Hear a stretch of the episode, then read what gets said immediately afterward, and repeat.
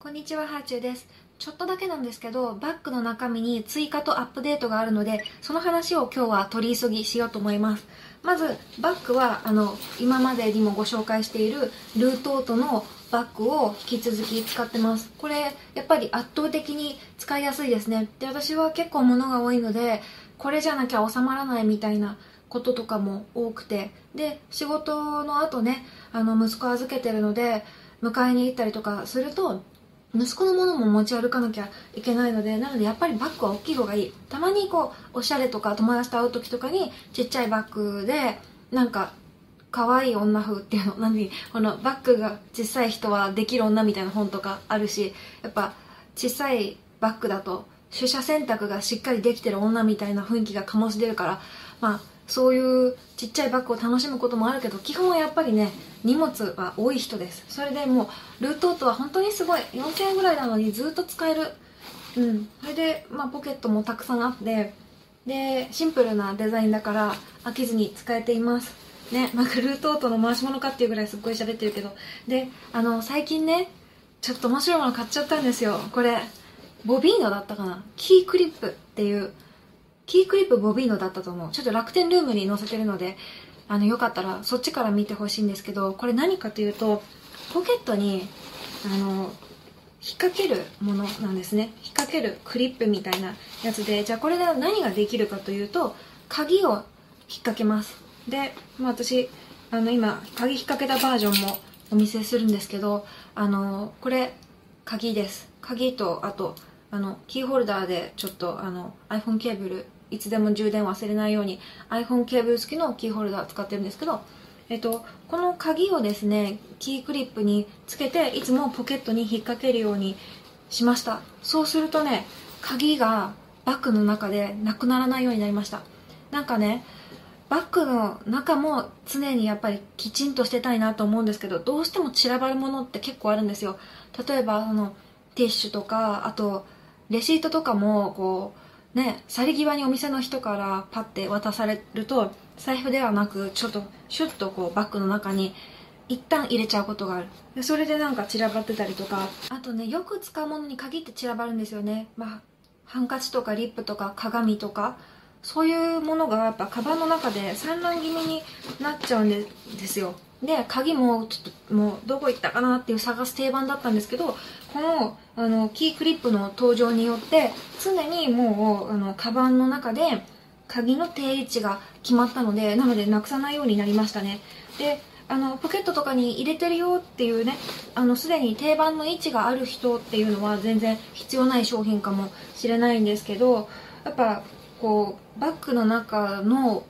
ポケットの中から鍵が出ちゃったりとかあるじゃないですか。そういうのを防いでくれて本当にこうヒュッとねあの鍵が探しやすくなるアイテムなのでこれは素晴らしいと思って。でしかも値段も2つで600円とかだったかな。なんか送料込みで600円とかだったからえいいじゃんと思って買いました。だからねこれはねちょっとあのちょっとしたギフトにもすごく良いなっていう風に思ってます。なんかほら友達とかにさ別にあの誕生日とかそういう特別な記念日とかではなくなんとなくなんかプレゼントしたいなっていう時とかのこのプチプレゼントにいいなみたいに思いました。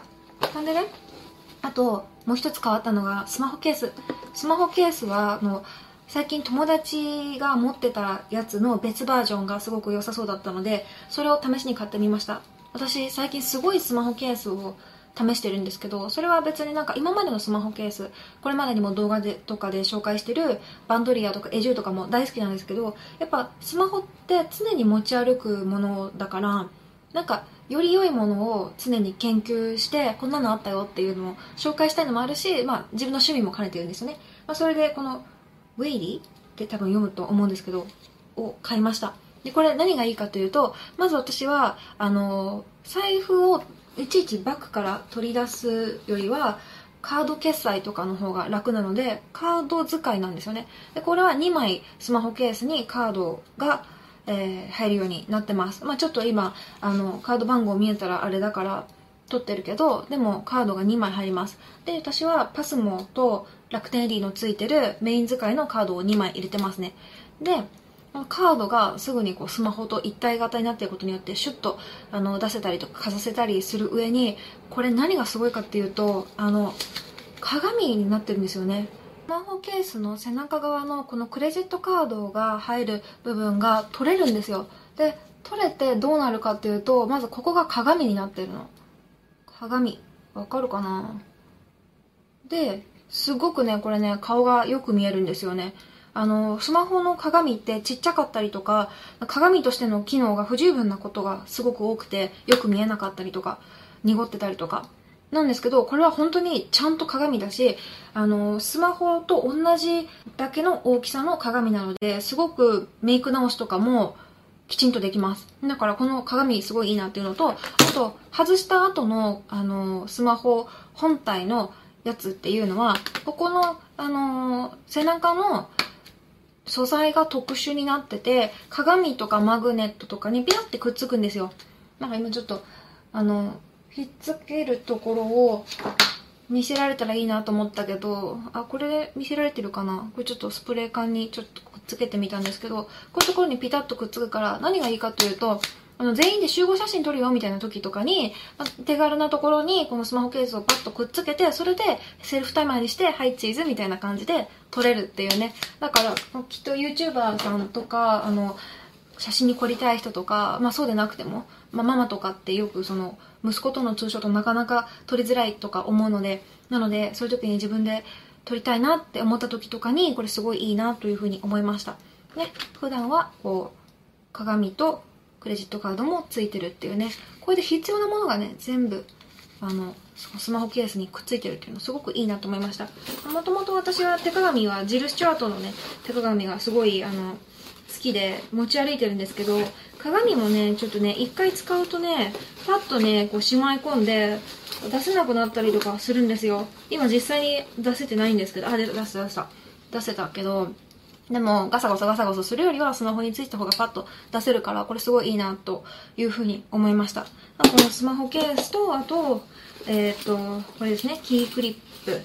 この2つが最近のアップデートの中で一番大きいかな。これ2つともねすごく気に入ってます。であとは財布を変えた。財布はそれまではえっとねちょっとギラギラした感じの1000円ぐらいの財布だったんですけどああったあった。あの透明のビニールっていうのを何て言うんだろうオーロラ感のある、えーと、財布だったんですけどちょっとこう夏の気分にしたくて夏のプールの模様みたいなプールの床みたいな感じのタイルみたいな色のプール財布にしました。プール財布ってあの表現おかしいかもしれないけど。で、えー、小銭とかあとまあメイン使いではないカードとかはこっちに入れるようにしてますね。これぐらいかな？最近のアップデートで。あとはねそのバックインバッグをいろいろ探しまくってるんですよ。バックインバッグってさ使うの結構難しくないですか？いろんな人にこういろんなバックインバッグをおすすめしてもらってでやっぱ買って試したりとかするんですけどまずバックインバッグ自体が重いっていうことはバッグが重くなっちゃうから嫌だなってなったりとかバックインバッグを頑丈だけど開くの難しいとかだとパッと出せなくてそれはそれでストレスだしあとバックインバッグがひっくり返るっていうのが私は一番嫌でせっかくバックインバッグをそのバッグが綺麗なまま使えるように買ってるのにもかかわらずひっくり返って全部散らばるとかひっくり返ってるから中のものが出せないとかそういう事故がね私の場合もしかしたらちょっと動きが多いのか大きいのかもしれないけどそういうことがたくさんあるからなんかまだこれだっていう風にみんなに勧められるようないいバックインバッグに出会ってないんですよね。だからねもうねこんなに出会えないんだったら自分で作ろうかなっていう風に思って最近はこう身の回りのポーチをいろいろ改造して自分のバッグの中に入れてます。で今使ってるやつは雑誌の付録だったポーチなんですけどちょっとその雑誌の付録だった時のショルダーのところを取ってそれでちょっと中を工夫してみてで試しに使ってみてます。バックインバッグはねちょっといつかこうやって研究を重ねた上でセルフプロデュースあセルフプロデュースじゃない商品プロデュースプロデュースしたいなというふうに思ってます。ねなんかさバックインバッグって結構その商品写真とかに文房具がたくさん入ってることとかあるんですけど正直文房具はあんまり持ち歩かないんですよね。なんですけどそのちょっとした小物とかがきちんと入ってかつ軽くてでバッグの中で散らばらない。そんなものをまあ開発できたらいいなというふうに思ってます。まあ、バックインバックの話は結構私が勝手に言ってていつか作りたいなっていう夢のもとにただいろいろ試してるだけでまだ具体的な話とかは始まってないしどこのブランドともコラボの予定ないんですけど、まあ、ただやりたいやりたいって言いまくってたら多分叶うと思うし多分あのいろんなねプロのメーカーさんたちがあの自分たちの技術で私の望むものを作れてないっていうことは何かしらの理由があるというか多分私がこういう風にしたいっていうものにするとあの商品化できない理由があるんだと思います。なのでまあまあちょっとね趣味として研究を続け何かこれだっていう形が思いついたら、まあ、プレゼンするなりメーカー探すなりしていつか作れたらいいななんてことを思ってます。というわけで今日はバッグのアップデート3つですね。えー、1つ目がその鍵がどこだってならないキークリップがめっちゃいいし安いよっていうのと2つ目がスマホケース買いましたっていうのと3つ目が今バックインあ違う財布買え買えたよっていうのとあとバックインバッグを、えー、っと今研究してますっていう話です。ではまた。